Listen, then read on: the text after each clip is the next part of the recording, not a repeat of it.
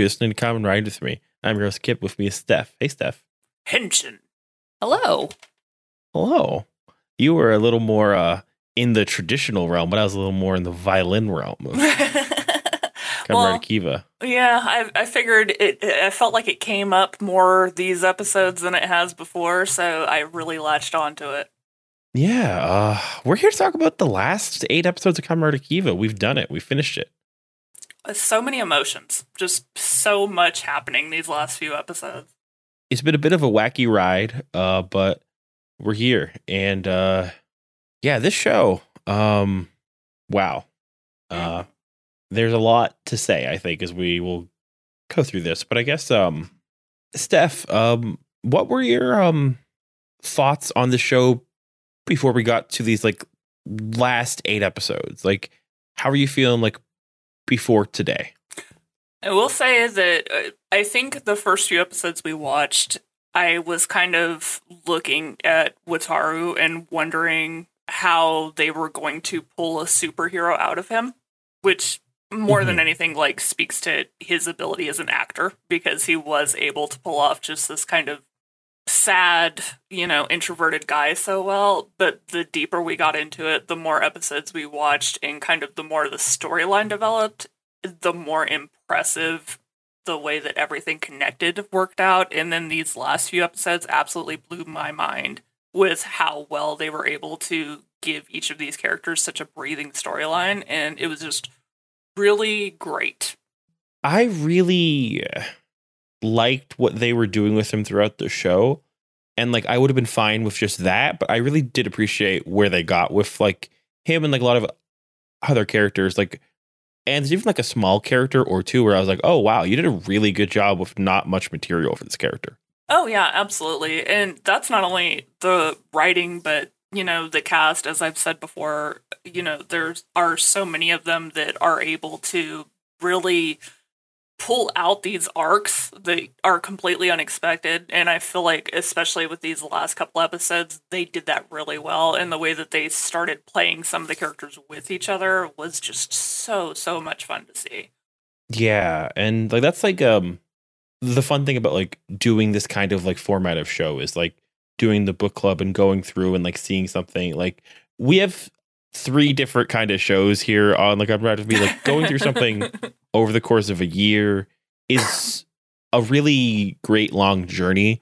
Going through something in a book club where it's like a condensed and like concentrated like read is really great. Like going through through the comparison that we're doing in like in the name of the moon that's also great but like i think um just getting to like spend a couple months with something really intensely mm-hmm. is really great Oh yeah, for sure. And I have enjoyed each of the Kamen Rider series that we watch so often and every time we start a new one, I always think to myself, I'm not going to like this as much as I liked the previous one. And I'm always proven wrong. Like I, every one that we've watched so far has found a different reason for me to be amazed by it, and that's definitely the case with Kiva also.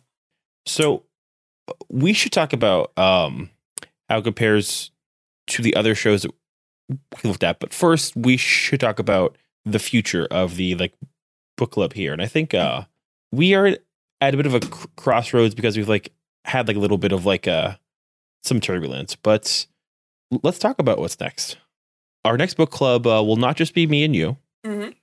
uh, we are bringing some uh, guests back. So yeah, for our next book club project, um, we are going to be expanding it a little bit. It'll be uh, like a larger group of people. Probably won't have everyone each time, but right now it's me and you. Mm-hmm. Um, d- depending on the show, Allie might join. Uh, there's one person who is a little unsure, and then we have um, our friend David from the Tokyo Fresh podcast. Uh, he lives in Japan currently, and uh, he's been on the show uh, three times so far. Very good friend of, of the like show. So yeah, um, it's gonna be just uh, a lot of people like taking breaks or coming in, and like maybe s- some big old little like clusterfuck episodes. But Looking forward to it. I thought we'd talk about what we are considering looking at, and there are three shows in the potential future there. Um, So, Steph, um, what are you looking for in the next show that we look at? And that's and that's tough because uh, I wasn't sure walking into Kiva if I was going to enjoy it that much. And I think you and I had talked, I can't remember if it was on the show or offline, about how this show could be a little bit heavy at times because it has so many themes like dealing with mental illness. And you see that a lot with Wataru. Like, it's very obvious that he's got a lot going on. And so it adds a different level of I don't want to say sadness because it's not necessarily sadness, but you you definitely get into the like these kind of feelings of despair that he's dealing with every once in a while. Um, so I have to say that I'm going to reserve judgment on any recommendations because I was completely wrong about this one. Um, so I feel like whatever we look into next, just because every time we've looked at a Kamen Rider, I have just enjoyed the hell out of it. I, I think that whatever comes, I'm going to just embrace it wholeheartedly once I start watching. So I, I don't really have a strong preference one way or the other. I, I kind of just trust the process at this point. Yeah. Uh, well, despair is present in all Kamen Rider, but especially these mid 2000 Kamen Riders. Despair is very present. Uh, they were they were hitting the millennials for sure with these. like uh, I really have enjoyed some recent Kamen Riders, but there was just something in the water. They were like, okay, we're bringing back this franchise, but we kind of don't care. We kind of care. It's kind of prestige, cut or not. Mm-hmm. And they were just doing dramas, basically. Right, right.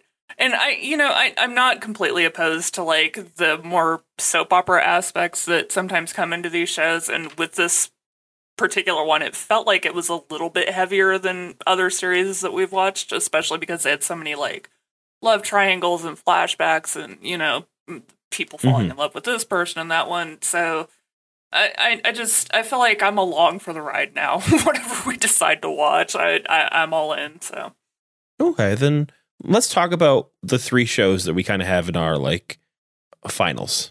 Okay. Um, they are the 13th Kamen Rider series, Kamen Rider Faiz, the 14th Kamen Rider series, Kamen Rider Blade, and the 17th Kamen Rider series, Kamen Rider Den-O. So uh, the 15th Kamen Rider series was Kamen Rider Hibiki, and the 18th was Kamen Rider uh, Kiva. So um, in this zone, kind of, um, what I will say is that um, these shows have a couple uh, superlatives. Is that the thing in the yearbook, or is that something else? Are you talking about extracurriculars? Like, uh, most likely to be president or something, like that kind of stuff. Oh, that's okay. A, yeah. That's a uh, superlative, right? Sure. We'll go with that. That sounds like a fancy enough word. I, yeah, I don't know. Um, the thing about doing words is sometimes I don't know if a word's real or if I'm just conceited. So, uh, yeah, same. Either way, uh, so um, Rider Faiz is uh the first show I ever watched. It's still my favorite show. Uh, Kamen Rider Den-O is the most popular Kamen Rider show there's ever been. Mm. It had a movie last year. It came out in twenty in 2007. It had a new movie last year. Kamen Rider Blade is maybe the most memed Kamen Rider show. uh, it's also the so uh, how do I describe what these shows are about? Kamen Rider Faiz is a show about isolation and modernity. That's what I'll say. That sounds a bit pandemic-y. I don't know if we really want to do that just yet. Uh it's very it definitely leans into the melodrama. I think um like there's a lot of people who are dealing with being with feelings of loneliness and also how they come together. Um, it's a little bit more sci-fi than a lot of like our murder shows. Like it's it's kind of cyberpunk, I'd say. Oh, cool. Its own way. Yeah. Um, it is a little um less sacred with the idea of who is the main character or who is the Kamen Rider. Mm. It's a little more up in the air throughout the show. That's interesting. Kamen Rider Blade is um an, an interesting show to talk about because um it definitely has um it is a lot about what is the right thing to do. It is a lot about the trolley problem a little bit. It is a Oh, show that is uh, very much um, looking at why people fight, why they act certain ways. Um, it has a pretty uh, a smaller cast than some shows, but it feels very tight knit because of it. Um, I would say if Comrade Five is about isolation, uh, this is very much about is this is it okay to defend yourself? Is it okay to survive? Is what a lot of Blade is about. So is it uh, is it kind of like um uh Kuuga in that respect because that also had a very small cast. Uh, I don't think it went as in depth with like the morality of well, you know, when and where to fight, but it, it did have that kind of smaller cast and more intimate feel than the other series have had. Maybe I should give like a super top level Okay. plot beat for these shows. Um, for Rider it is a show about uh, the next evolution in humanity and how there is a new species uh, known as Orphenoch, who are this like um, new next phase in what humans are. Um, and there is a company that supports them, and there is kind of like conspiracy going on around Oh hell, that sounds exactly like Cyberpunk. So yeah. Rider Blade is about. Have you seen 2001: A Space Odyssey? I- yeah, but years ago, like if you asked me to recall the plot, I I would be grasping at straws. So, uh, basically, something that this show is about um, a species of monsters called undead that uh, cannot be killed and are sealed in cards. They represent the major species of Earth, and they are fighting to see what the new dominant species of Earth will be. Oh, interesting. then to Kamen Rider Den-O. A lot of people did not like Kamen Rider Den-O when it came out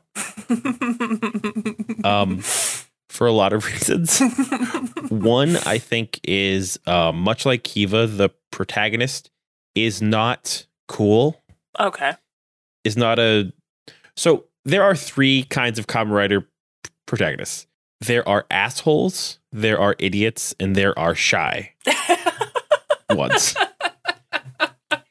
Weirdly enough, um, each of these shows has one of those three as their main characters types. Uh, I, so- I get that you're saying that from a place of a of of you know experience, but there's still a part of me that's just like, oh, kind of sounds like a high school yearbook all over again. yeah, it's very McDonald's, McDonald's, McDonald's going on. But right. so, um, Kamen Rider Den-O is was maligned for being brighter and uh, more colorful, having um, a little bit more in common with Super Sentai. Um, I think it's not actually that. It's still a drama. It is not actually that much brighter. Like maybe like in its designs, and maybe there's a little less like death and despair and melodrama of a certain stripe. But um, it is also it is very much about what is trauma, what are memories, what is time. It is a show. The top level, I guess, summary is that there is a train that travels through time, and there are monsters formed from the sands of time. Hmm.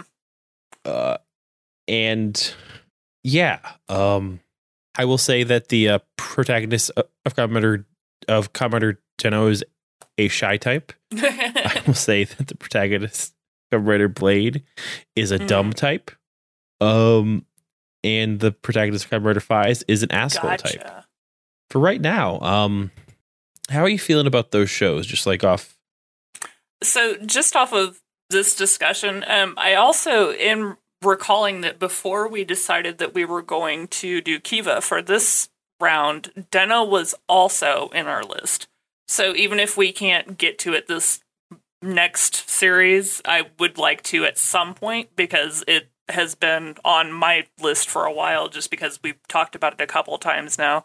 Um, but uh, Blade and Faiz also both sound seriously entertaining. Um, so if I had to like chop one off of the list, I would say I'd probably like to do either Den-O or Blade. Um, obviously, unless anybody else within the book club has strong feelings one way or the other, um, those would probably be my top two of that list.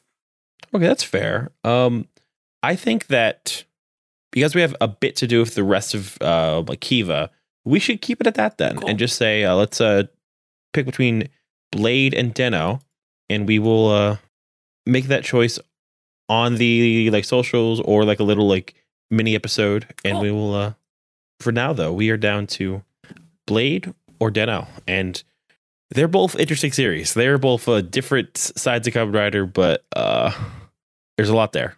I'll say, but no, uh, Steph, I think it's time. We can't postpone anymore. Let's talk about Kamen Rider Kiva. Uh, so many emotions this set of episodes.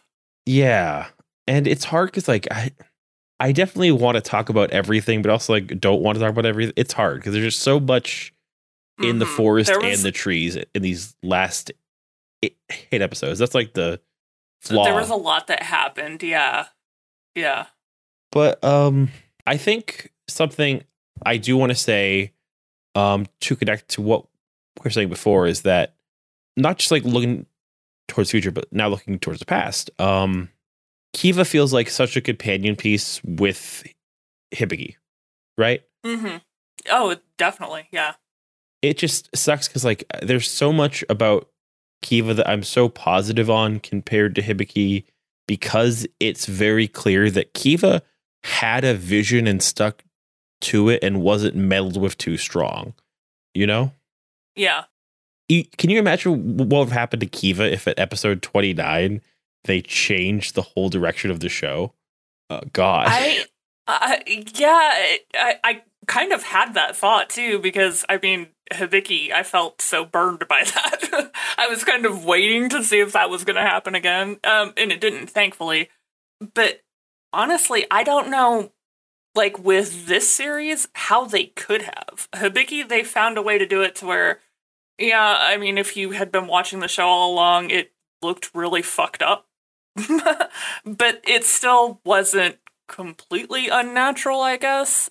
But Kiva had a very unique story that it was telling and a very unique cast of characters that I, I don't feel like there would have been any natural way to completely change the entire production and have it not be a completely different show from how it ended up. Like, I mean, obviously there were a couple things like on the very last episode they could have chosen to be assholes about, but thankfully didn't. yeah. Um, but I- just I don't see how they could have pulled the same thing they pulled with Hibiki. So I was checking, and that would have been literally right before we got the end of the Rook saga with the mother daughter transformation.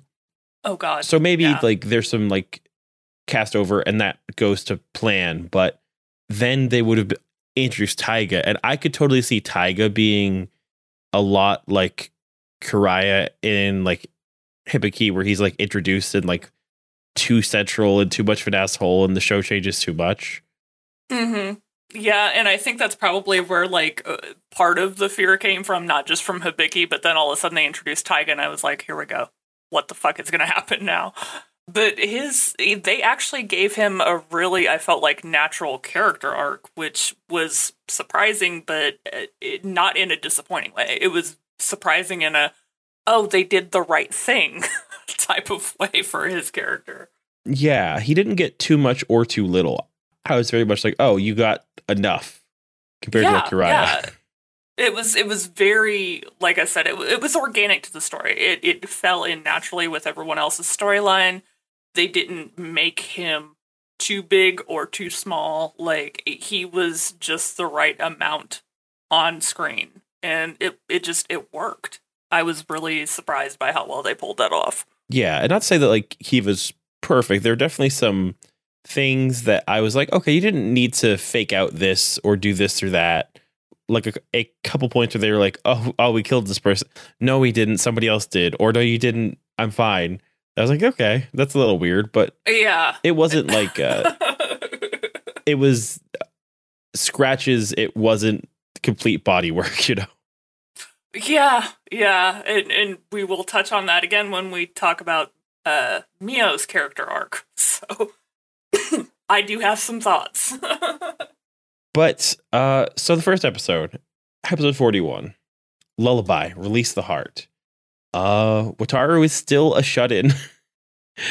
and uh it's like kind of like leftover arc, but like um Nago's in danger, gets saved by Kengo, and Wataru's like, I'm not normal. and like anybody woke on that out. show is. yeah, because like pretty early on too, like it's just like Shima being rude to Kengo and like Nago, and I'm like, Shima, you fucking suck, dude. Like pretty Mhm. bad. Yeah. And he doesn't really go out of his way to prove that at any point in the series that he doesn't. So, uh, it's rough. He gets a little bit later, but it's kind of like a rough road to hoe if you're a like fan of him because like even Nago's like, hey, I want to request that we don't kill Watar. He's like, I'll think about it. he has to make a formal request over it. Like, come on, guy. Um what is Taiga doing this episode? So Taiga is like trying to get the power of, of, of, like Dark Kiva and um then is like, Can I have it on my wedding day? She's like, Yeah. And he's like, Cool, make sure you wear a leather veil so nobody sees my traitor bombs at my at my wedding. I was like, Okay.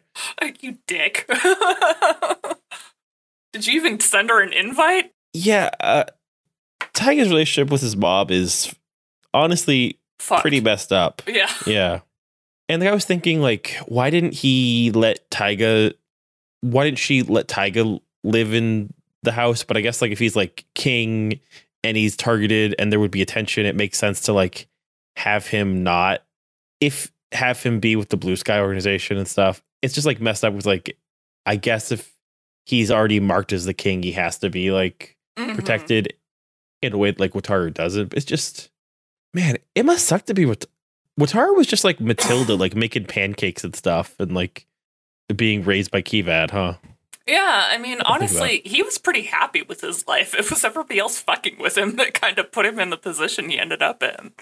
He just wanted to like ground up snail shells and try to fix a violin. Like he really didn't want that much out of life. Yeah. I do wonder like who was watching it. Was it just like was Kivat going to like the grocery store? Like Well, what's he going was- on? He was the one that was in the bathtub with him, so I have to assume you don't just let someone in their bathtub with you unless they buy you groceries occasionally, right? That's my rule.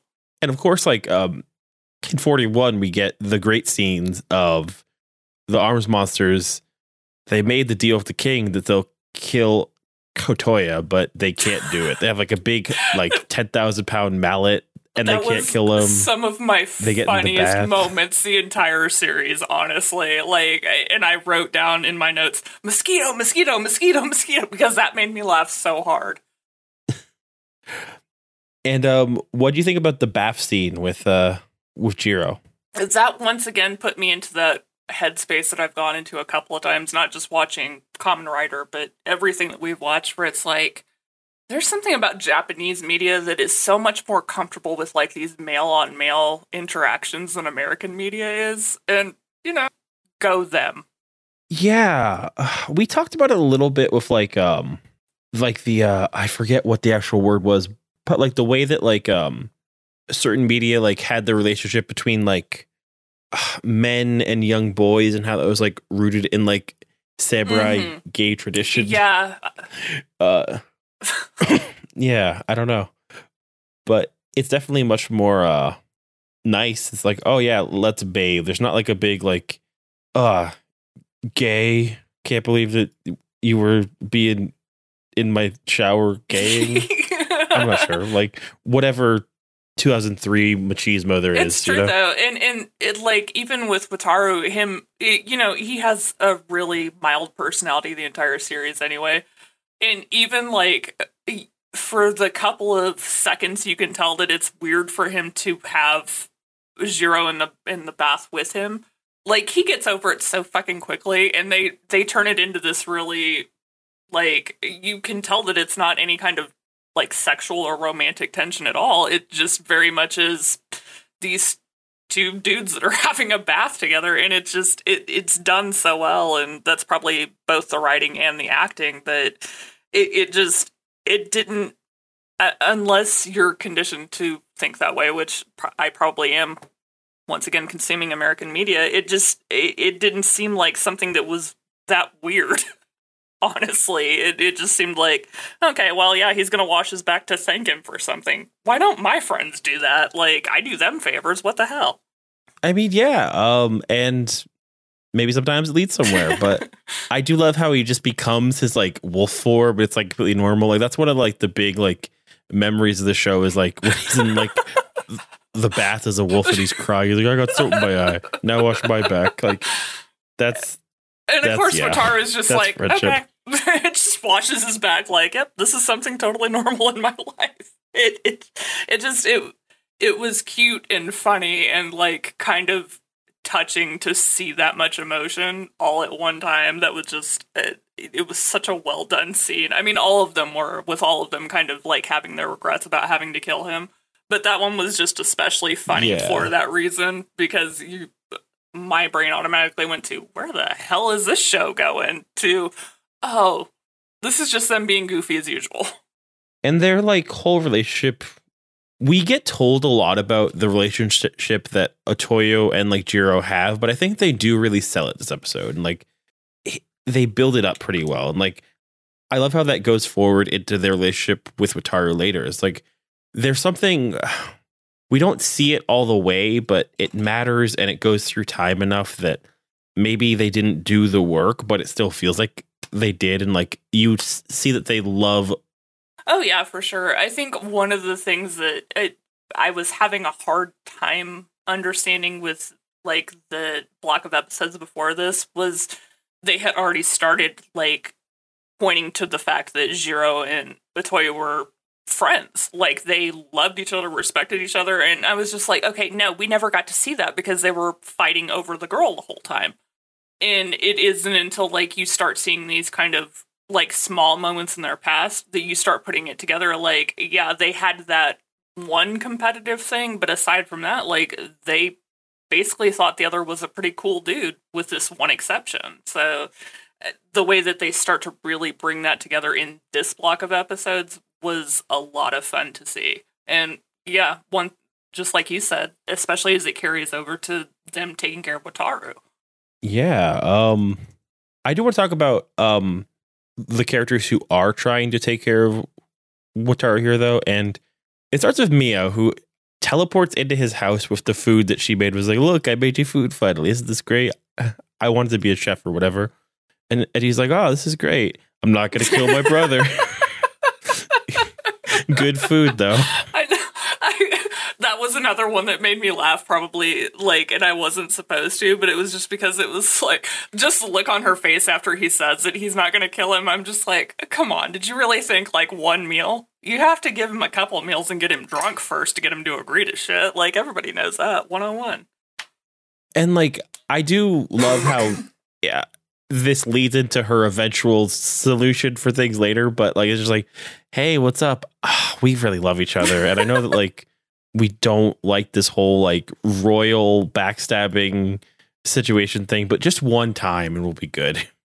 Just one time, Wataru. Come on. I, I have to be honest, like I've liked Mio the whole time, but the way that they started to really push her character into like this queen role toward the end here uh, was such a delight to see. Like I I the more that I saw her kind of leaning into that, the more I was like, hell yeah, do it.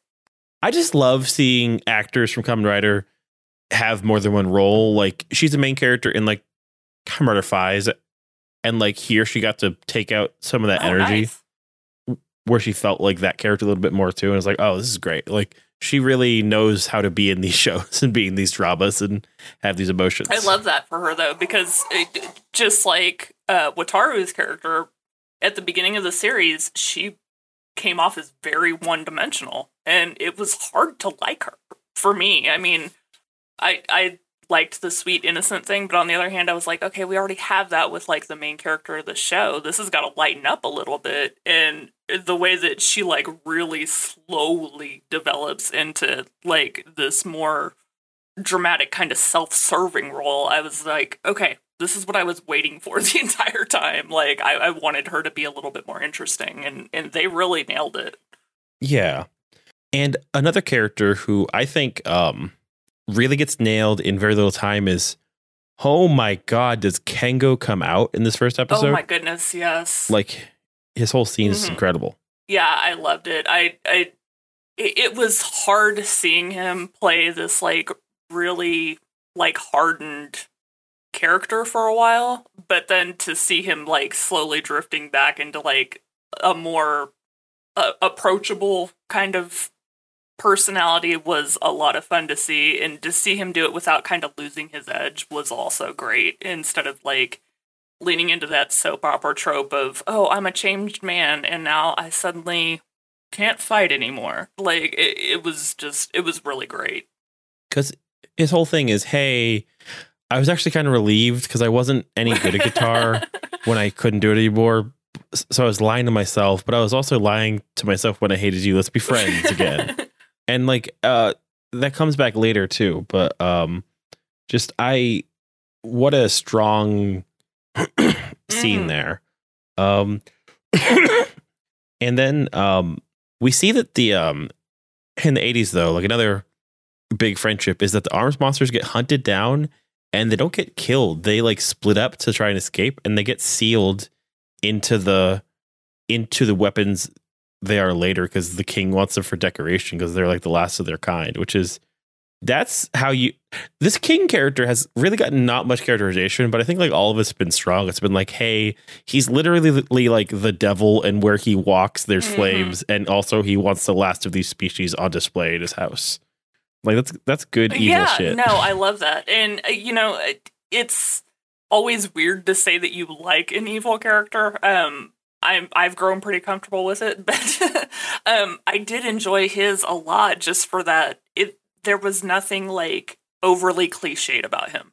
I felt like the way that you know his character was written and the things that he gets angry about, the things he gets jealous about, the things that make him really stand up and be like the villain are so interesting. Yeah. And, like he just can dominate any scene he walks into. So it's great to have him playing up against these equally strong personalities too.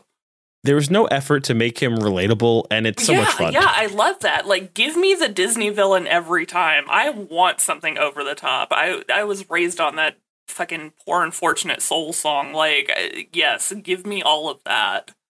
and he has such a good place in the pantheon of masculinity in this show. Just having this dude who's like, "You're mine, no matter what.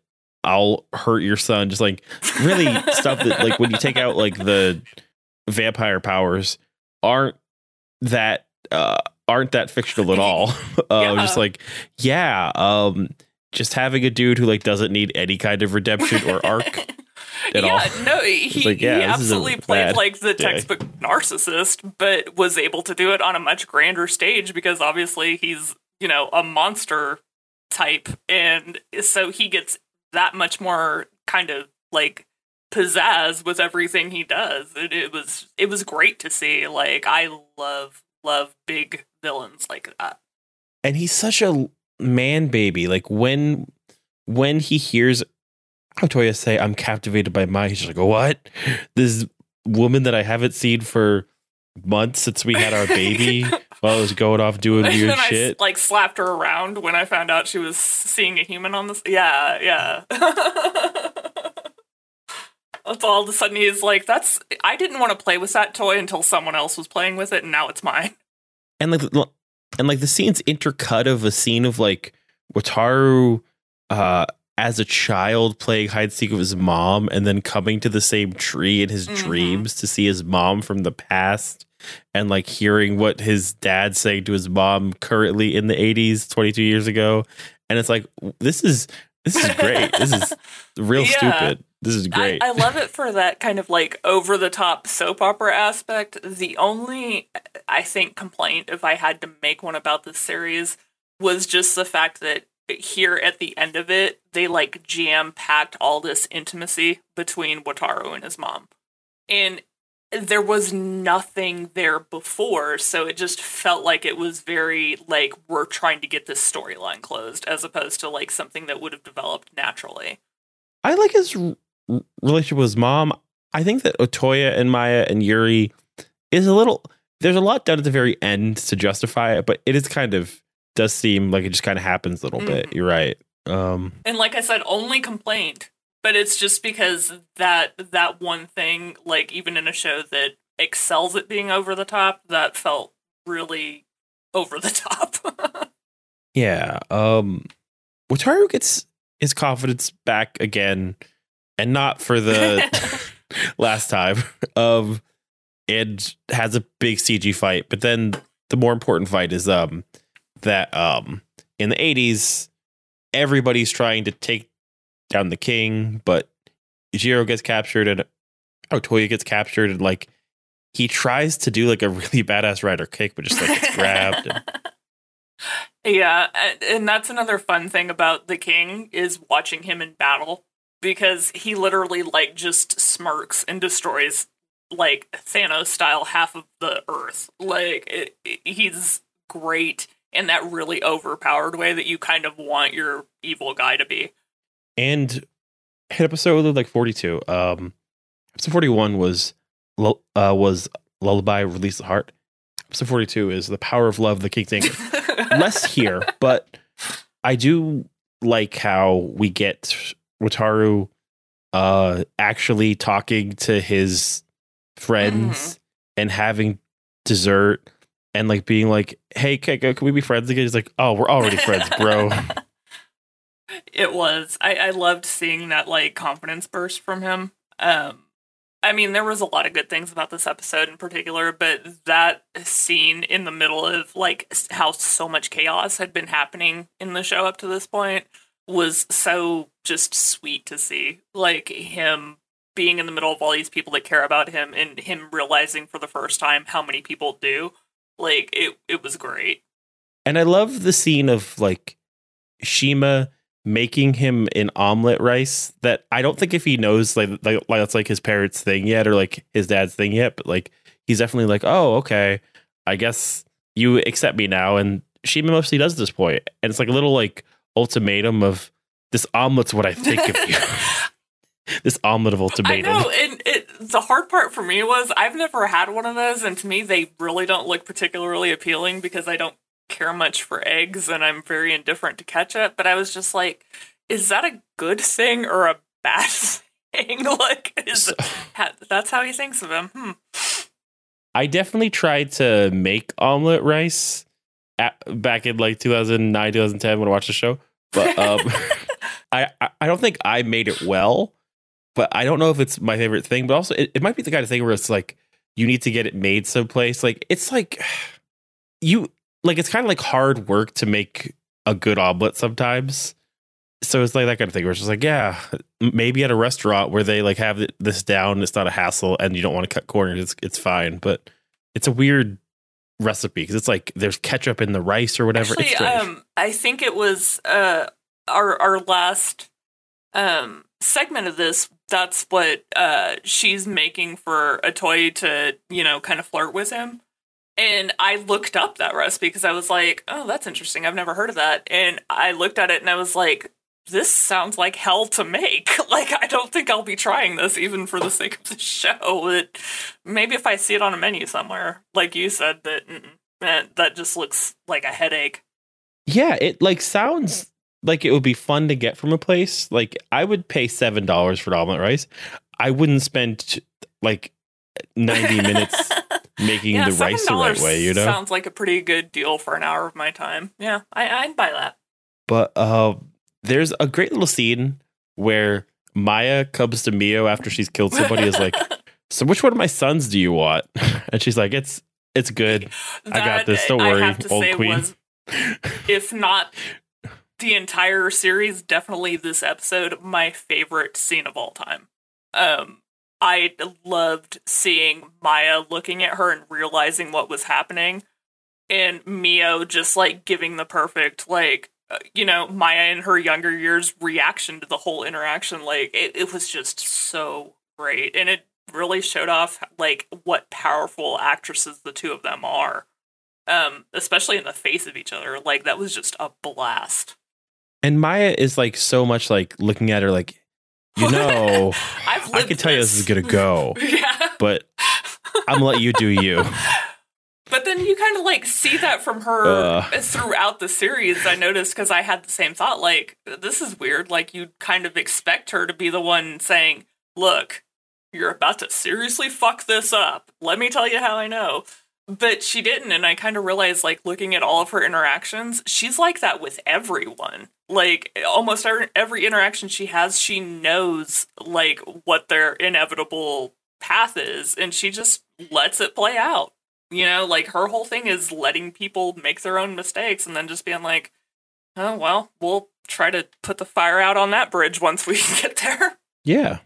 In the past, though, uh, she teams up with Yuri and they go in this lost forest to try and get Toya back as he's getting. Second favorite fed to scene Castle of the entire Duran. series, just because she's like, I don't need you to save me. And Maya's like, all right, have it your fucking way. and the forest stuff is super provocative. Like, there's a forest guardian, and Maya can't become a Fangire, but also she can still do her blast, so it's kind of a moot point. I think because even the the forest ranger wasn't expecting it because as soon as it happened, even I was like, "Oh shit!" Like, okay, shouldn't have shouldn't have doubted for a second she had something up her sleeve. She was just way too confident about that. the main thrust of these episodes, I guess, is that um, Shima is at the grave of Yuri and Yuri's mom, gets attacked by a like Fangire, uh, gets to the hospital, and then he gets Mhm. better after Taiga takes over his care. And they're like, "Oh, this is great! You got no body fat when you came back, and you have superhuman strength, and you're eating a lot. Nothing could be wrong." That's the part that blew my mind. Like, especially with Wataru, because I know that he's like this kind of naive, innocent character anyway, and, and 100% that's part of his appeal. But I was like, you've got to have just enough common sense to know that you left this dude in the hands of your brother who believes that the monsters are the superior race, and now all of a sudden he's doing all these really weird things. Like, nothing's clicking for you, dude. and of course, like the episode like ends with like Wataru getting beat up by like his brother, and also like Shima realizes, wait, I'm a monster. Oh no, like I'm a Fangire. Oh no, and that's like leads to the last episode, I would say, before things enter the end game, end game, which is episode 43, Wedding March, Time of Parting. Which this episode, along with 41, definitely knows exactly what it wants to do. hmm I will have to agree with you there. Um, I think you're right because after that, uh, like uh, from 44 on, the shit is hitting the fan. I feel like 43 is them throwing extra shit up there to make sure it's a really big effect once that fan starts. Yeah. Uh, so Taiga is trying to get some flowers. He's like, "What's your most expensive flower?"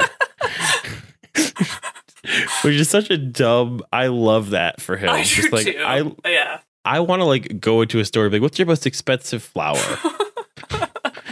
I should be wealthy and do that. That sounds great for me. You should do that. Uh, Take but, your um, partner with you, and then after you, they tell you what the most expensive flower is, just look at her and be like, "Pay for that." just to really drive the romance home.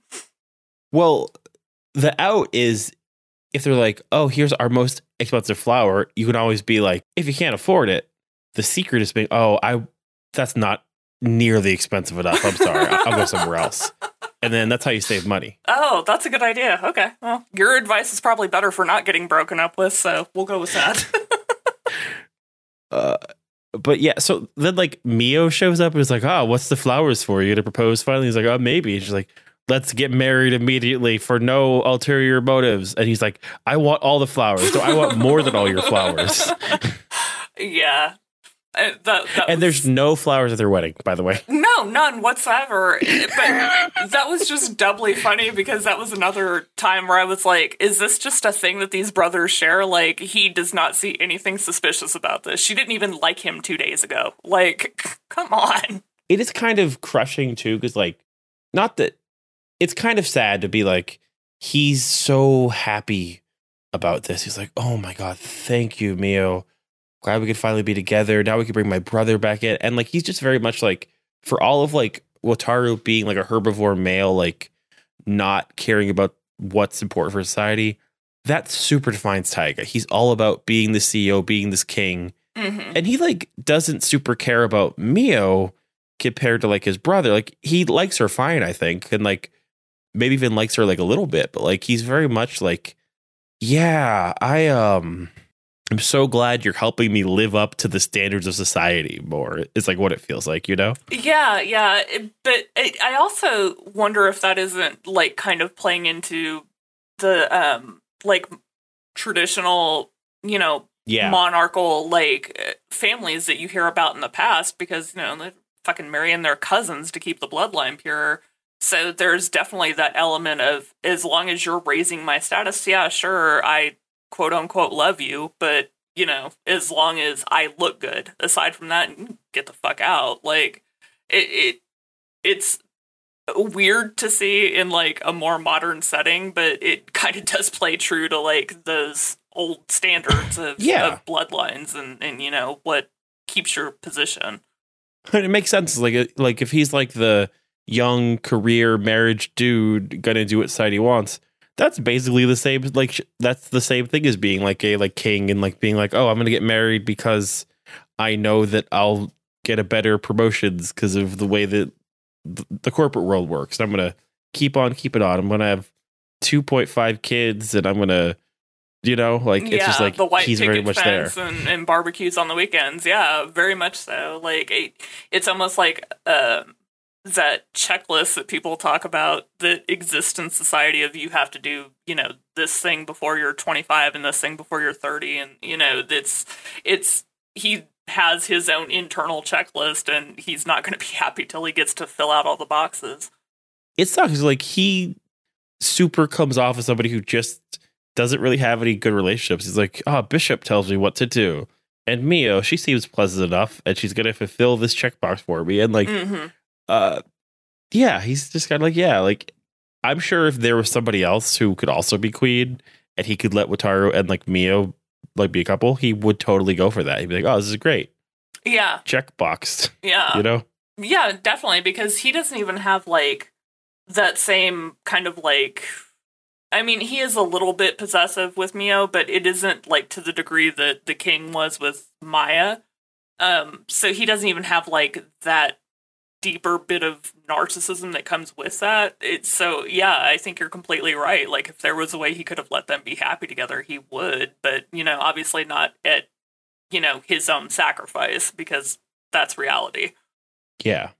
One other scene of I think really good character. Well, there's actually two really fun character scenes here. One is we see the start of Kivat the second or literally like dark Kivat observing Otoya. Mhm. Like when he sees him demanding to be let go, he's like, hmm. And there's a couple small moments like this that lead up in a way where I'm like, oh, they actually do a very good job with Dark Kiva hmm and what he does Yeah. and like and like what he believes in for being a completely CG character who gets like four scenes basically.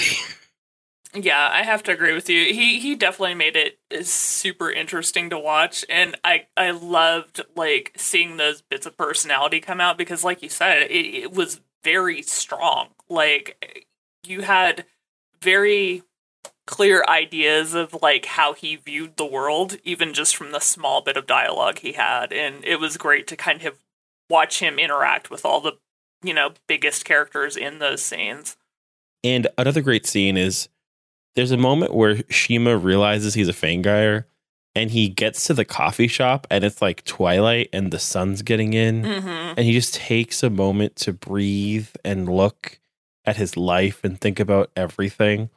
And it's like oh wow. Yeah that's a well done seed you know? Yeah, and just enjoys his his perfect cup of coffee. He talks about how it's the best cup of coffee he's ever had, and like just you see that real connection between him and Master and this place that you know he comes to every day, and it it just it, for so little dialogue and so little happening actually within the scene you get so much emotion and you really feel the place that he's in and kind of like how he's starting to come to terms with his decisions and like that next scene where like Nago won't kill him is very his like really like heartbreaking too. He's like, oh wow, I'm just this now. Mhm. This is my life. Uh, Yeah, between his reaction and the way that he kind of lets Nago have it for not being able to kill him, which you know had to be killing Nago also because of the type of like warrior he is. That just that whole thing, like I got a lump in my throat a little bit, I'm not gonna lie. Like that was a tough scene to watch, but it was so well done. And for as short as it was, like conveyed so much. A less restrained scene. I think a scene that's more maximalist is the wedding. What do you think of the wedding of uh, Mio and Taiga? You know, when it first opened up on the scene, I was like, no, this, this, you know, this is not appropriate for this character, the king, who has been so flamboyant this entire time. But I kind of realized that it, the whole scene was much more playing into Mio's state of mind than his. And, you know, the fact that she was just trying to rush through this process and the fact that you know they exist on a different plane because of what they are like it actually fit perfectly and to like have that kind of creep shot of bishop in the shadows was just it was perfect. Like it was so well done. I loved it and like how dark it was and just it, it was great. Uh, her the ceremony itself though is like it's not like hand binding like some cultures or, like ceremonies will do where it's like ah the two people getting married will wrap their hands together. It's like her hands were bound together in shade, but her hands to the like themselves like she was prisoner. hmm but like she was And then- literally bound to him Yeah. yeah And then it was with her bound hands that she stabbed him and had like the monster hands. Like, oh, this is great. Yeah, that was Good some job. Shakespeare shit right there. I loved it. No subtlety, but great job. yeah, I mean, Because she stabs him. you you don't watch shows like Kamen Rider for subtlety. I don't think. I I'm trying to think of what's the last time Kamen Rider was subtle. Uh, I think Hibiki was subtle sometimes. yeah, it had its moments, and uh, you know, and, and like as we were just talking about that scene with uh, the guy in the coffee shop, it it has its moments. They just aren't Yeah. frequent. But yeah, I I love It's the drama, not a subtle drama. Exactly.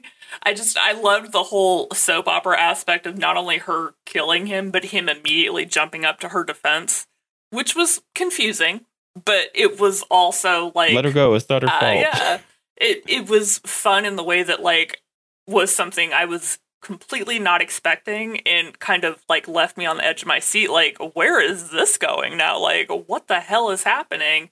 And him and Bishop like facing off. It was just, uh, uh so well done. Love it.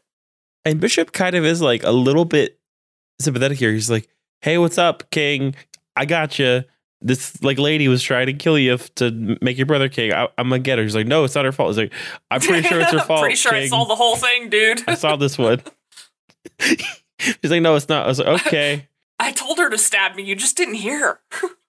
and it's kind of like intersects with Wataru and Shima, and I love their relationship and like the way they talk this episode about being a Fangire and how it's okay and how he respects Wataru and shouldn't just think that somebody's bad because of mm-hmm. their blood. Um, but that brings them to the same cliffside grave site of Yuri and her mom to fight, and he fights with Taiga and gets killed Mhm. quote unquote. Then the brothers fight, even though um Taiga's still bleeding from his stab wound. that totally wasn't her fault.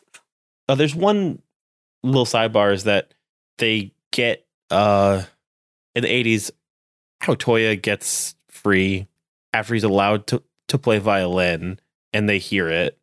And Maya gets like turned human and stripped of powers but Otoya just like does grappling on the forest guardian and, and like kills it in like one attack which is a like a cool moment. But uh the main thing though is that Mio steps in the way of a kick because she realizes that she loves Taiga also, or likes him Mhm. at least.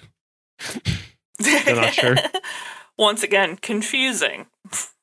But she dies on the beach in her purple ring, and there's a sunset, and Wataru gets a piece of her uh, glass. And yeah, a lot of deaths happen this episode that are totally final and the result of what they look like.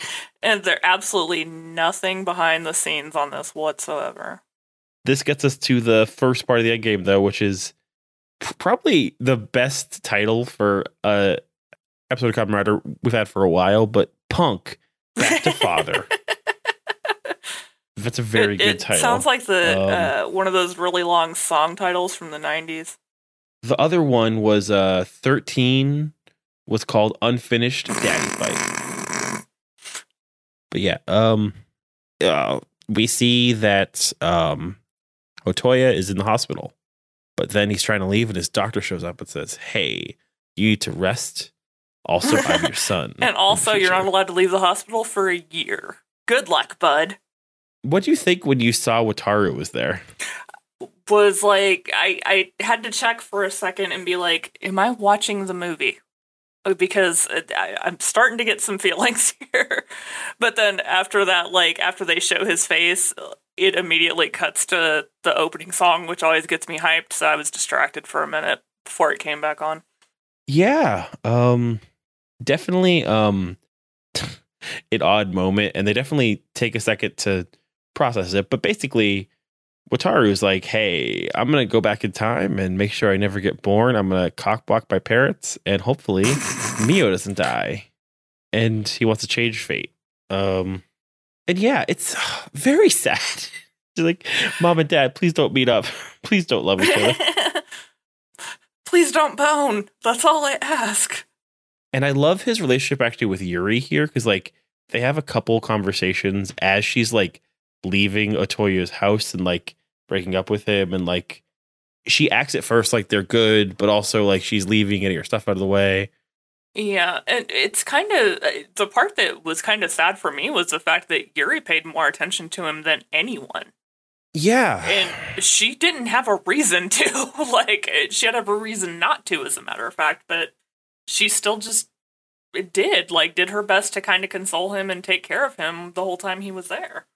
And I think it's a very good it's very good character work cuz I really do love how they compare like it's a little m- melodramatic cuz she says like oh yeah, I heard that like this girl you love died, but it was like dying when I was when I broke up with your dad.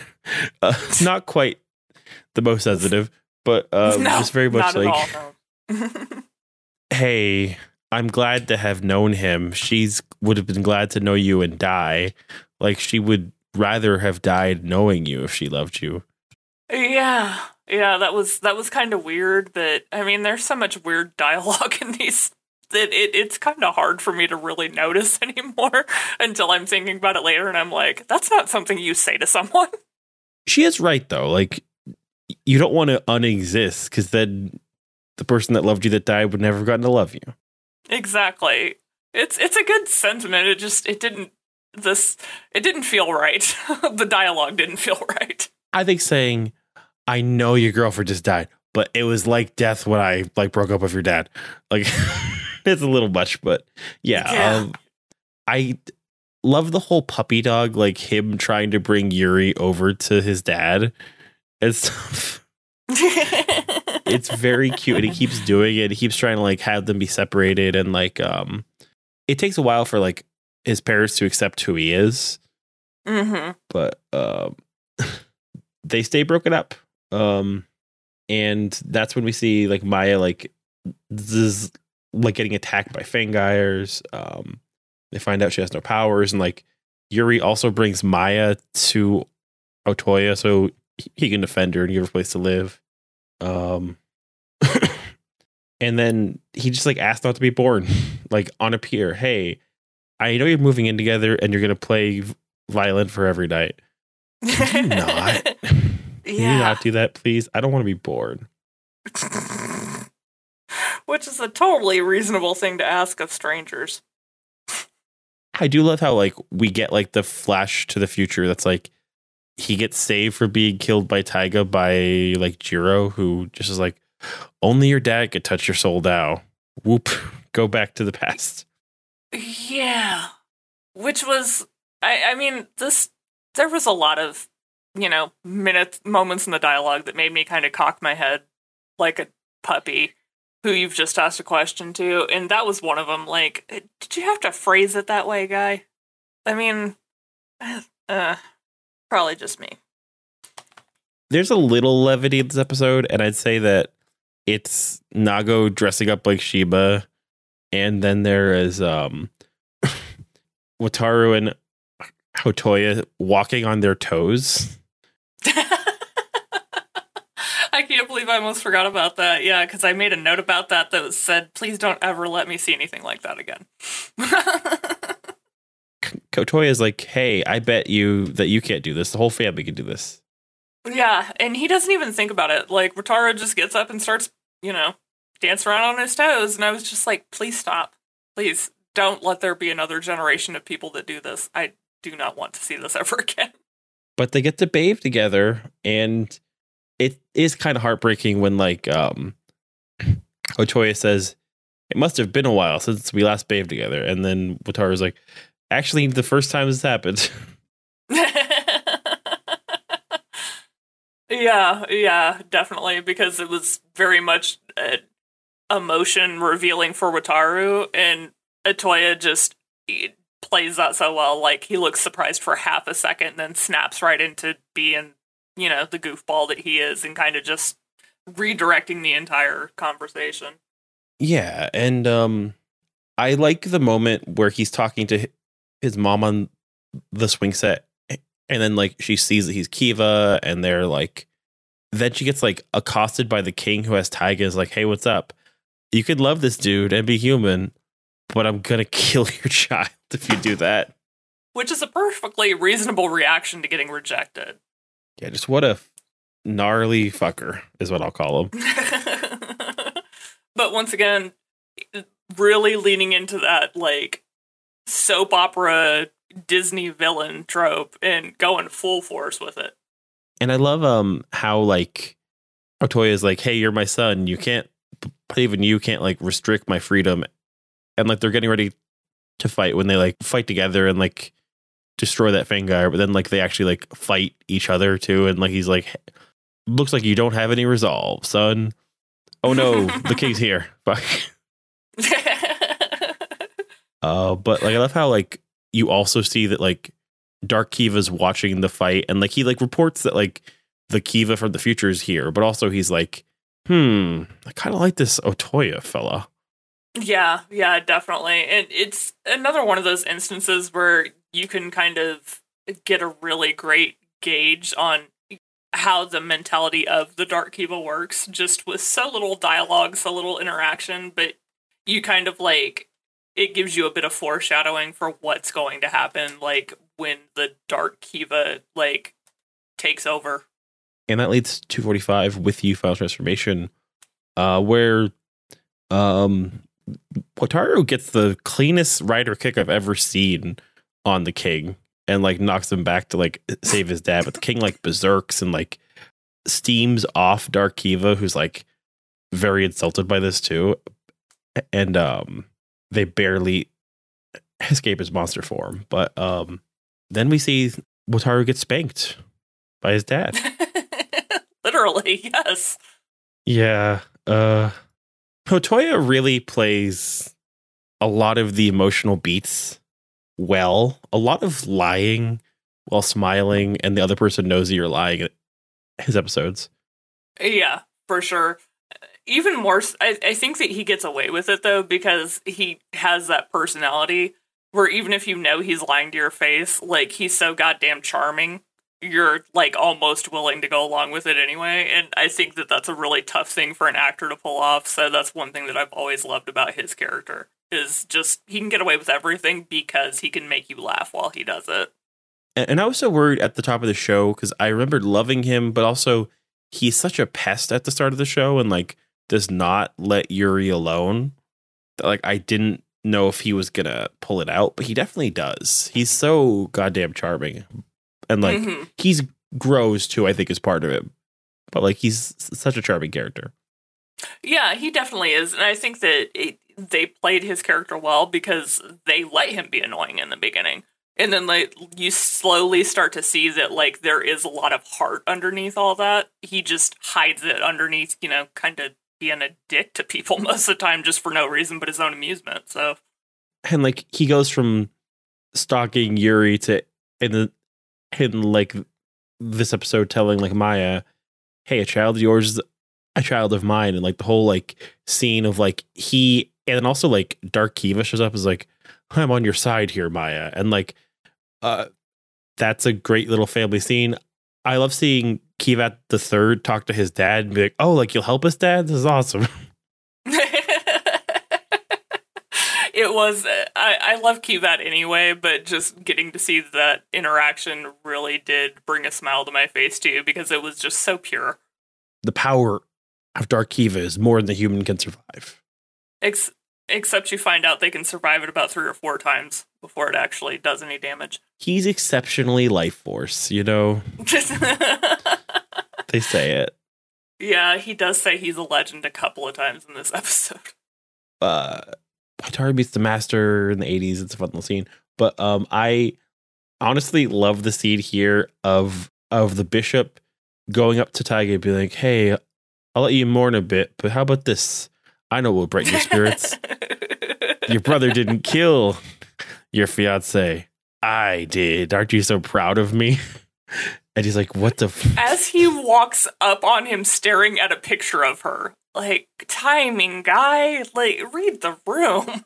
I mean, that's one of those things. No offense, but if you're the dude who's killing a fiance, you also got to be the dude who's never talking about it. Like he's like, exactly. Aren't you happy? I did this for you.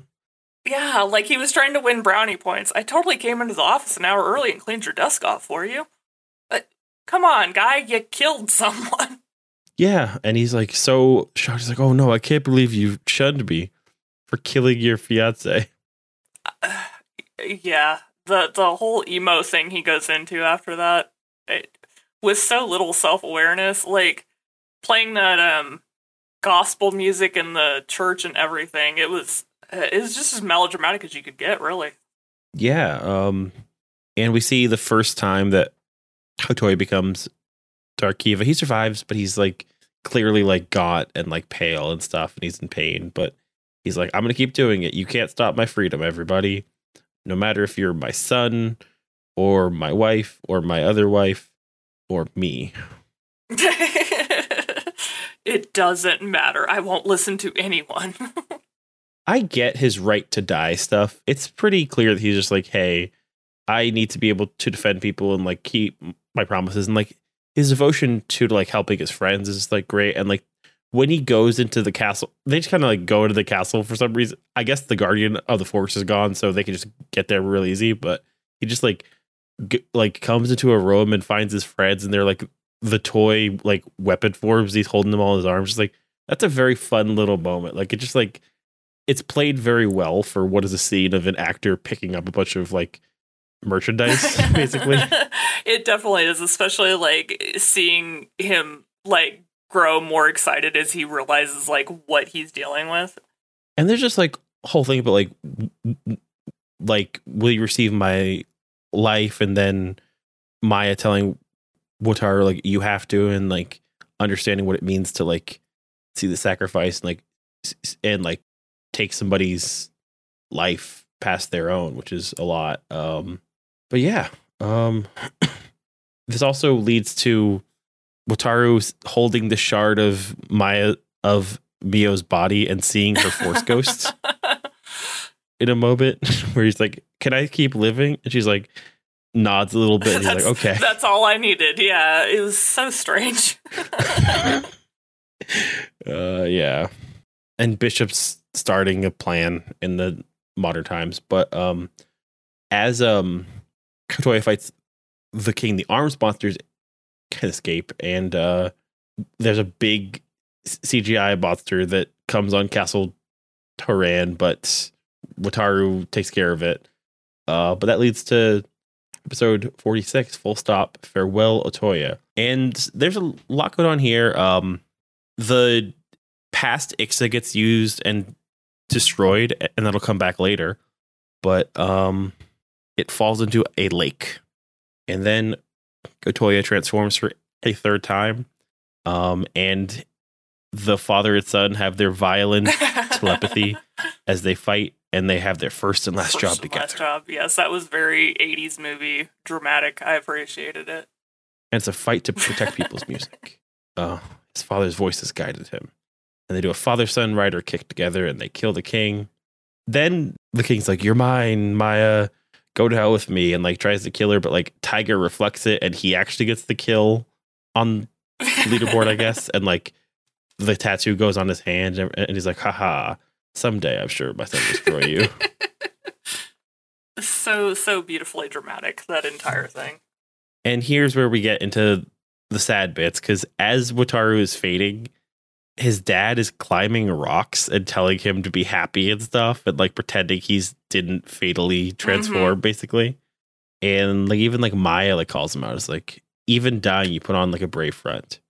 He says, "I can't let my son see yeah, me in pain." which was I mean that probably summed up his entire character better than anything else could have. I mean, the thing he pulled with Yuri and Maya, big big dick move, but otherwise really great guy and in the end like really was trying to show how much he cared about Wataru. So he I, I think that he played a flawed character very well. I Got some more modern times. There's more building army. Nago gets Mhm. blinded. um, Shizuka has a cameo, and Wataru does a lot of fights outside of his transformation, beating the crap out of monsters and staring at them with like really intense eyes. I loved seeing him just walk up and nail monsters. Like, it, not even a thought, just straight up cold cocked them and didn't hesitate for a second. It was such a departure from, like, the character we see in the first 20 or so episodes that it was just a blast to see him get to kind of be, like, the badass for a while. we get the last scene between Yuri and Otoya, where she's found the dog Bury Man from the cafe um, in the rain, and then gets an umbrella over her, and then they talk about stuff. And yeah, what do you think of the scene? I thought it was heartbreaking, honestly, because they they did not talk about anything in depth, but you could still see just how much love and heartbreak and emotion was there. And like the end of that with them like just showing that red umbrella bouncing around in the rain was just like ugh. I mean, that's better than a Hallmark movie. I mean, yeah, because he's like dancing in the rain as he's like telling her that smile suit her best and like, oh, what's the secret to your recipe of omelet rice? She's like, oh, you actually liked it. It's poison. And then like she whispers to herself, no, it was love. And then know, it's a rainbow and he's gone. Uh, I know. There was so much there. They started to really do well with those um scenes that spoke volumes in this set of episodes. Like just simple, you know, not a lot happening scenes where you could just tell like exactly what they were trying to say. It was really, really great. And the same kind of scene happens with him and the Arms Monsters too, where like they see his fading legs as he goes to see them and is like, "Hey, you should go calm down that castle and watch over my son." hmm And they're like, "Oh, we're monsters. We're liars. We're gonna eat him." And he's like, "Sure, you will." And we know how that wor- works out. They are with that kid now, you know. Yeah, and I think that that's where you really, really see like how much love and trust him and Jiro have in each other because he never for a second doubts that he's going to keep his word and watch over his son. And um, you know, to see Jiro try to you know play it tough and look off into the distance while he fades away, just it, it perfectly summed up their relationship. I think. Yeah, and then we get the last scene, um, where he's making omelet rice in the park as kids are playing, and like he heard that the like real thing was love and not poison, and he's making it, and then he's playing her violin, and there's more violin, and then he's like, "That's good. That's my true song." Then he just Dies. Dies, yeah. and yeah, um, really well done scene, like really well done character arc. Um, the show becomes purely present day from there on out too, which is like a fun way to do it. Like the last two episodes are like purely focused there. But uh, Yeah, definitely. yeah, uh, they really do that character well for a lot of weirdness too. Like his arc is that he does like uh, spend half the show trying to get with one girl and then immediately leave her for another girl. you know, like another woman. Yeah, which I mean, like I said, that was heartbreaking to see, but it was kind of nice, like I said, to let him have like that flaw of the fact that he couldn't really figure out who he loved until the very end. And even then, I don't know that he would have ever made that decision had, you know, Yuri not backed off. I mean, yeah, I'm sure he, to an extent, was like, "Hey, I was just making a violin and I fell in love. I still love you. Really? Have you heard about this? Maybe you, maybe you're bi, honey. Whatever he wants. He would have tried a lot of things. Like I'm sure, like his main thing wasn't like, oh, leave. He was just like, I love somebody else. Let's figure it out. you know, but I saw this thing on a website called Reddit about polyamory. Have you ever read anything about that? yeah, it's like uh, uh, one of the cringiest things in the world to me is hearing about the people who are like uh super young, like 18 and 19, and like get involved with kink but don't know their self worth and like are like that's not actually kink. That's My, yeah. uh, uh, you child, please. That's just- problematic. Please stop that. please re- please respect yourself before you try things and That you please might or might speak not to like. actual adults before you get involved in these things. Yeah but uh speaking of actual adults uh Wataru's got grief but he confronts Taiga but there's a lot of monster armies in the way but eventually he beats him up. But Bishop's got weird eyes and is summoning the old king. Yeah um and yeah um just people are getting attacked really hard. That is when um Nago tries to make Wataru the head of the Blue Sky group, and he says no. And then Shiba randomly shows up. He's like, "Hey, what's up? I'm completely human and completely fine." Also, you're blind, Nago. You bastard. Like, Give me some sugar. quit quit trying to pretend you're not punk ass mother. Uh, yeah. Um, and Taiga loses his job. M- Megumi's offered Ixa, but she's like, "No, actually, I know that I haven't had anything to do the past 16 episodes since my arc ended. I'm actually really supportive of you now, and we're gonna work on your blindness together." yeah, yeah, that was kind of a, a strange pair up, but you know, I was there for it. They at least kept it interesting. Yeah, it's kind of like a, they needed a pairing at the end. They're like, "Oh man, We've already We fucked like- up all the other relationships now. pretty rough pairings, huh?" kind of messed things up. And there's more army of fighting um stuff as like Bishop tries to kill Taiga and take the last thing, the king from him as he is like only has that left. Um Wataru talks to his mom and is like, Oh, he died happy, okay. What's strength? And and like it's all about like his kindness being strength and yeah. Um that is when Wataru is like, I'm the new king of the Fangire. And also, like, he gets asked by Shima to look after Taiga too. So, yeah, there's a lot of people asking other people to look after other people. And I feel like if they just had this one big group conversation, they could all just look out for each other and it wouldn't be an issue. and honestly, I think if they also talked and had different, like, camera angles, they would uh, have avoided a lot of their issues. They were like, oh, wow, you didn't kill this person? Oh, this person didn't die? Good. Right, right. You know, they could have talked things out like adults instead of just, you know, going straight for the punches. Kashima says, "Oh, Taiga's actually a really good guy. He non-vitally la- like stabbed me with a whip and turned me human again, but also r- healed all my wounds in So, this yeah. explosion."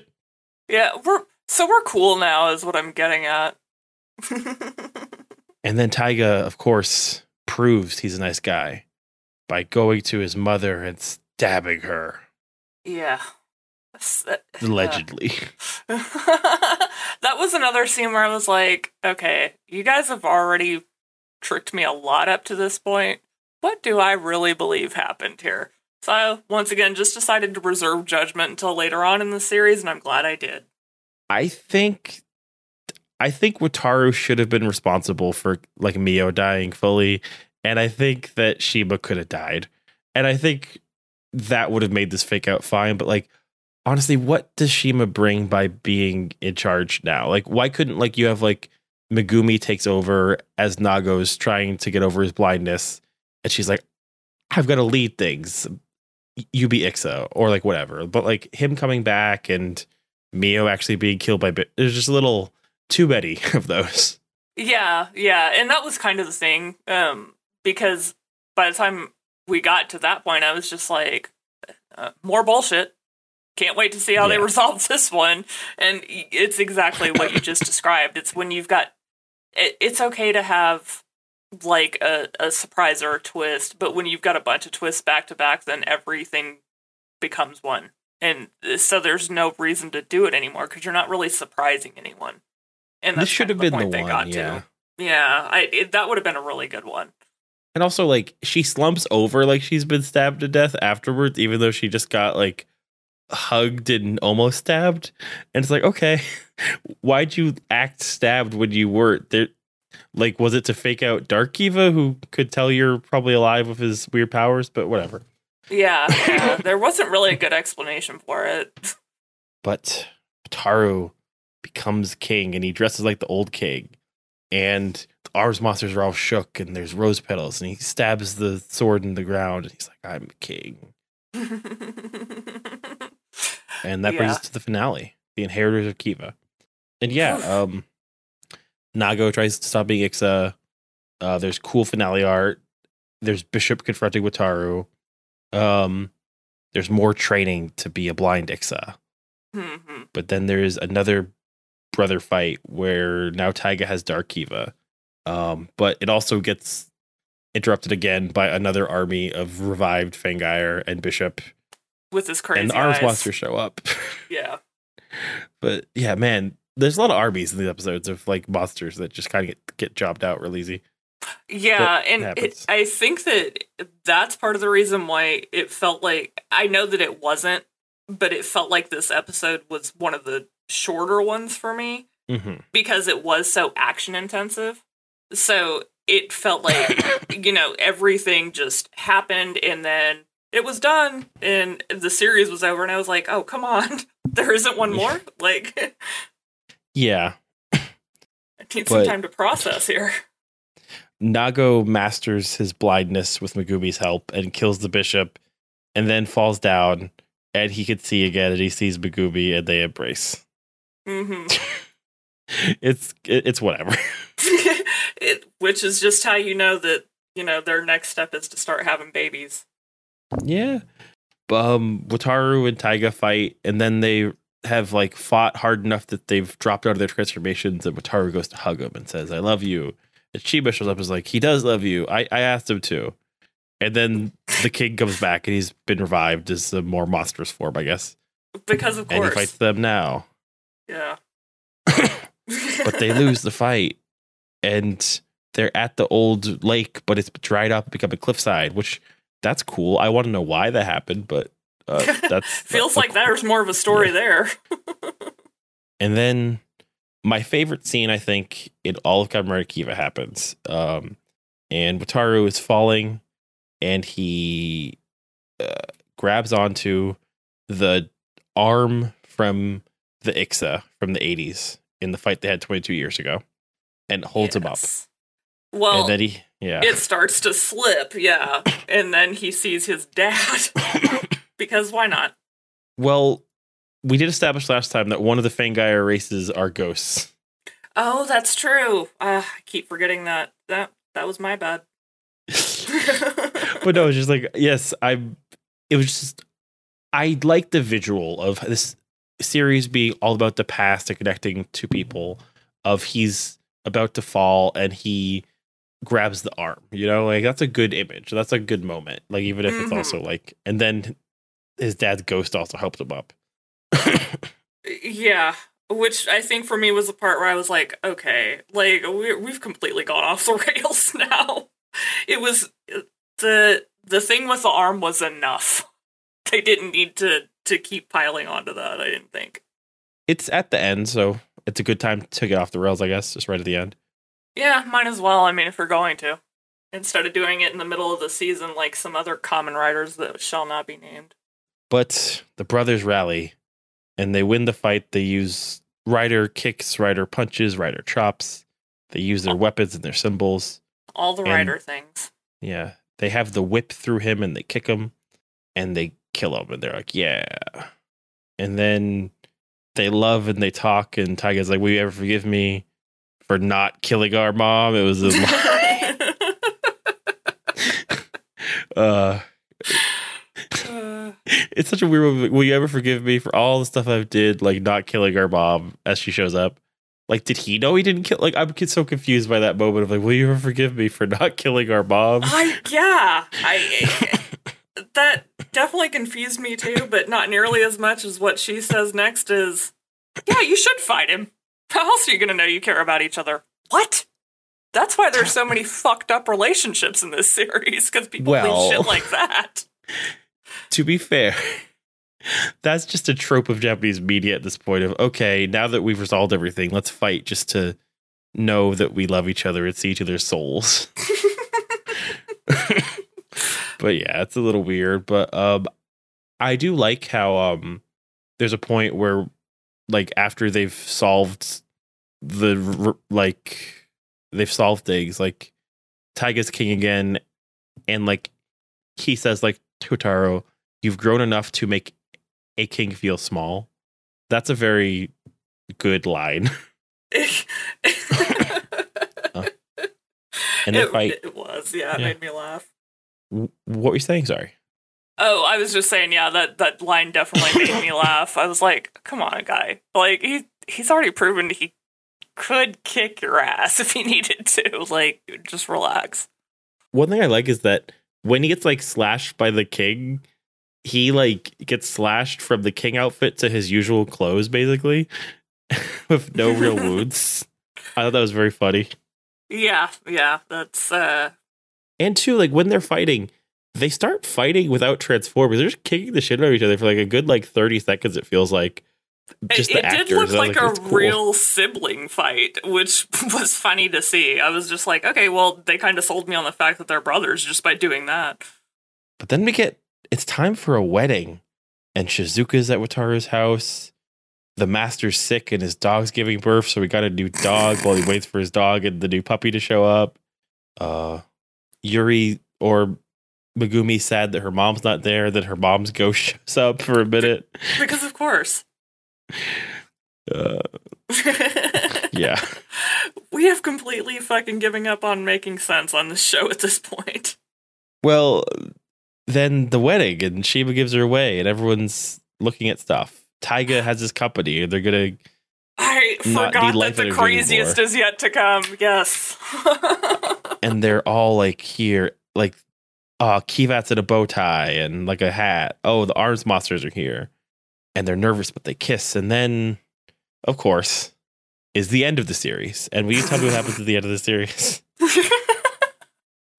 Wataru's son comes barging into his wedding, uh, just like he pretty much did with his dad, just in the middle of his life. And it's like, oh, hey, by the way, a new race of super monsters is coming after us. And of course, they all have to transform after they push the delicate women out of the way. And that's how they end the show. They have the Mortal Kombat ending where it's like dun dun dun dun dun dun dun, dun and they all like jump in the air kicking.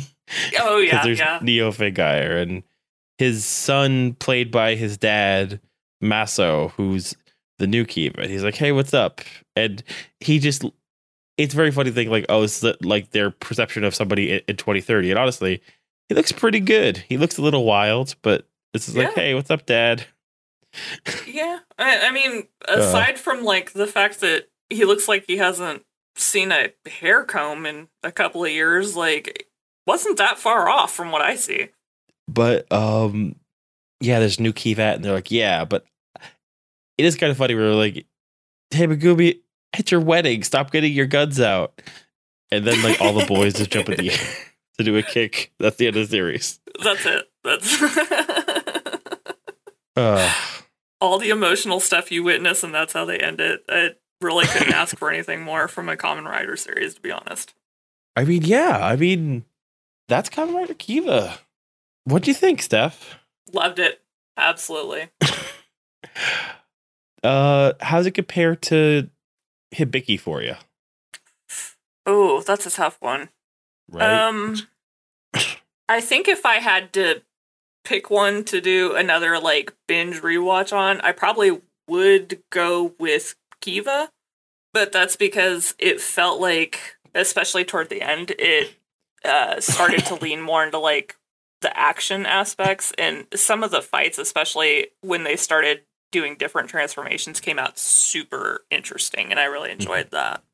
I think Hibiki has higher highs, but man, that it's not even the first couple episodes where they change the direction, but I think like four or five episodes in, like after the point where like I think where Asumu meets his dad Mhm. and stuff, like it just really takes a sharp t- turn in quality and direction, and the whole show just feels so it kind kilter. of feels you know? flat after that because even the actor that did Hibiki, as great of a job as he did, like it almost didn't seem like his heart was in it as much either. Like it, it kind of felt like it affected him in a way too, and it, I I think that we just got a little bit more consistency with Kiva, especially in the storyline.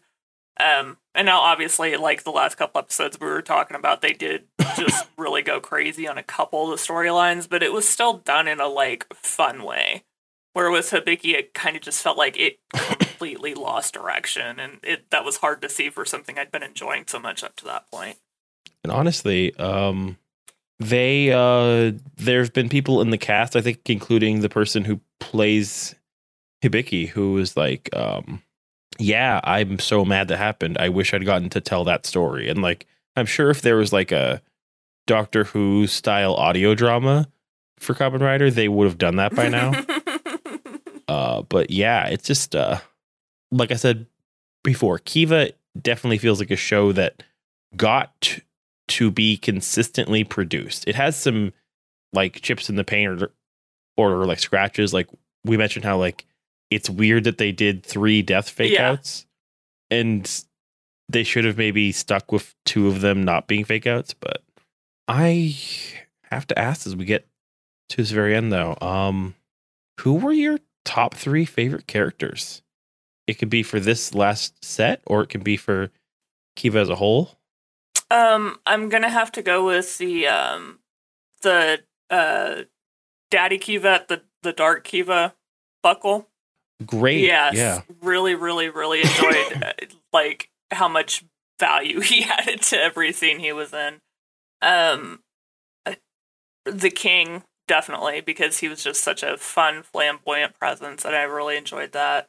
Um, and um, I think Mio just because I, she wasn't in as many of these, obviously because of just how the storyline played out, but um the way that she does have those couple of episodes where you get to see her kind of lean into being the queen was a lot of fun to see. I wish we'd gotten a little bit more of it, but I, you know, I get it. There wasn't really too much more they could have done with her character. So Yeah. Um I think that I would say that um Mio and and Darkiva are great in these last couple episodes. I'm not sure who I'd say for the whole series though. For the whole series, it kind of has to be like Wataru, Otoya, and then that third thought's a little contested. That's hard to know. Is that Yuri? Is that um Jiro?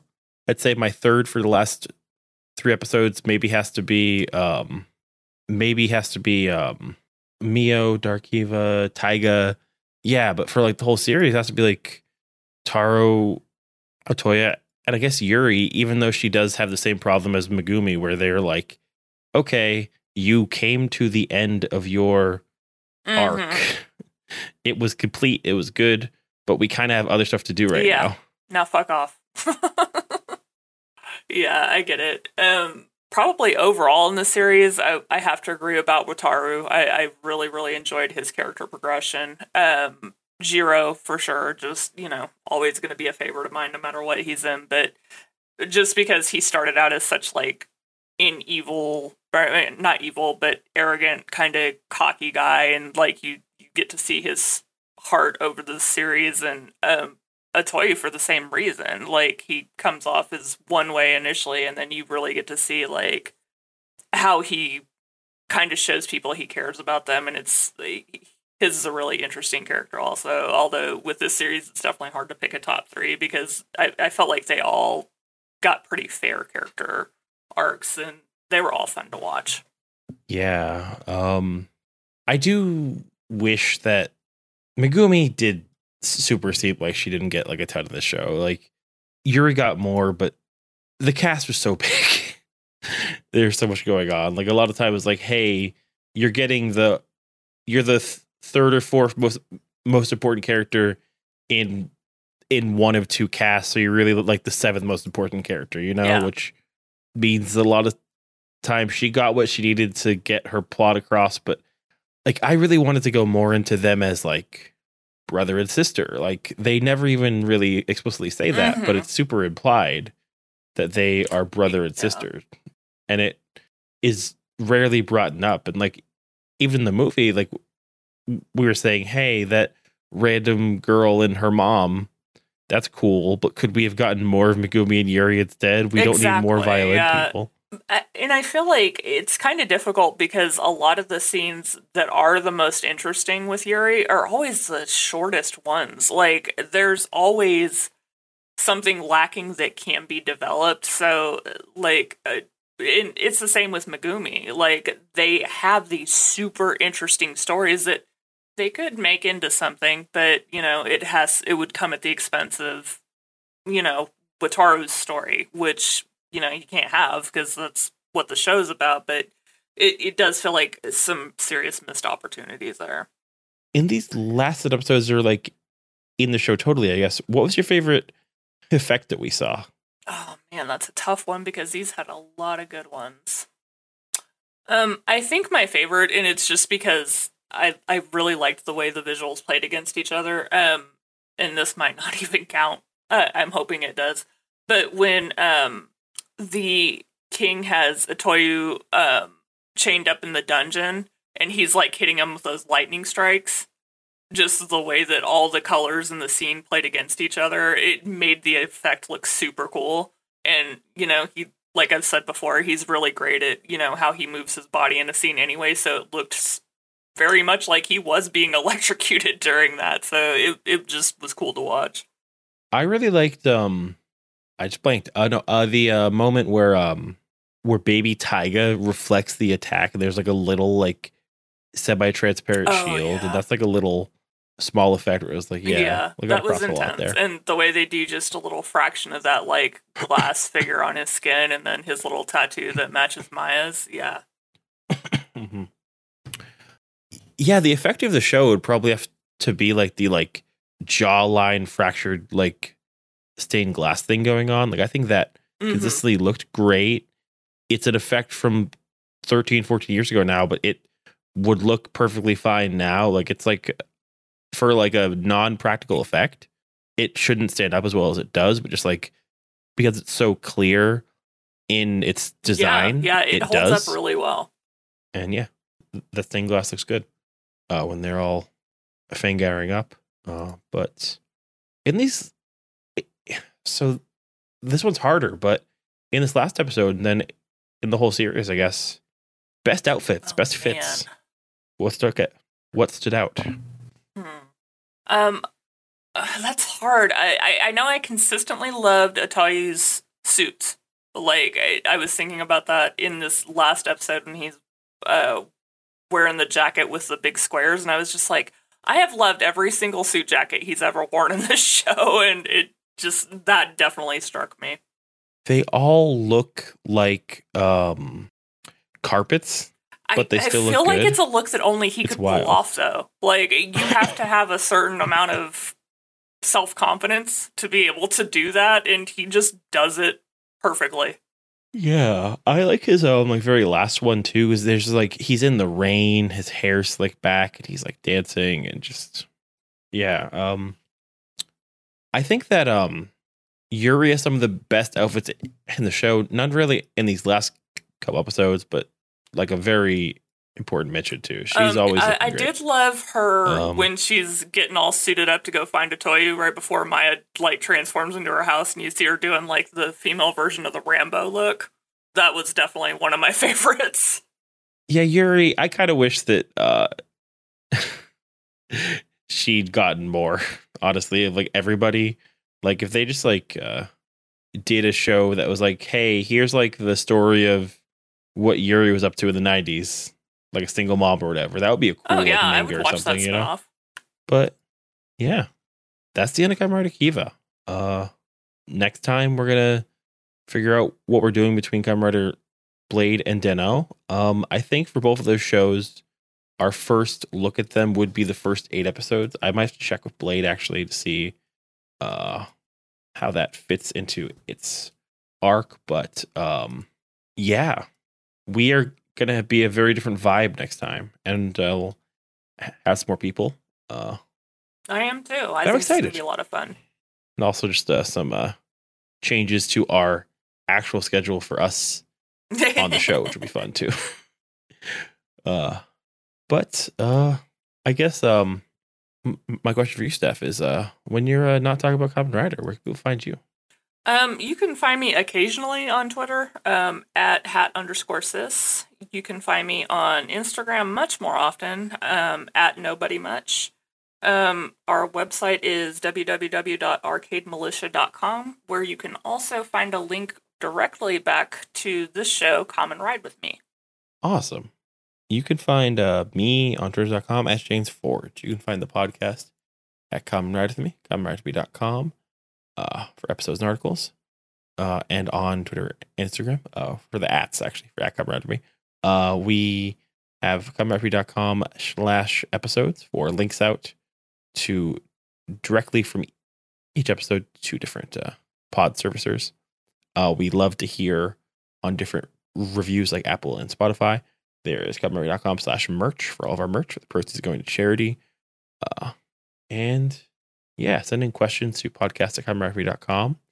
Uh, we would love to hear more as we go through this next book club. Um, and yeah, I guess uh, any final lessons, final thoughts, things to learn to grow on? Um, I think what we can all learn from this, much like a couple of our other viewings, is that really got to give some of these side female characters some more time because they always seem to have the most interesting, unexplained shit happening in the background. Yeah, I'm gonna say uh Kamen Rider has an issue with that sometimes. Uh and by sometimes I mean nearly always. Uh it's gotten better definitely, but I don't know. You're right. That might be a recurring problem as we watch these next shows. Oh no. Man, who would have thought Japan? No, I don't know, Steph. Um I am not hopeful for uh, the next set of feminisms. I'm not sure how it's going to happen. yeah. I'm I'm not uh hopeful or expectant about it. It would just be nice. Yeah, I think it's the kind of thing where it gets better, but also like it gets better, but I don't think it's ever focused. it's never where we want it to be. Yeah, Kamen Rider likes to be about dudes punching dudes, bathing with dudes, crying about dudes. You know, just Yeah. very hetero things. Just just bros washing each other's backs happen all the time. yeah. Why are you crying? I dropped the soap. oh, let me wash your back about it. Let me wash your back about it. Is a very good. That's something. That's a name for something. That's a, a, a band name, maybe, or a porn name. I don't know. Let me wash your back about it. Sounds like a. It's a, a, a new audio drama.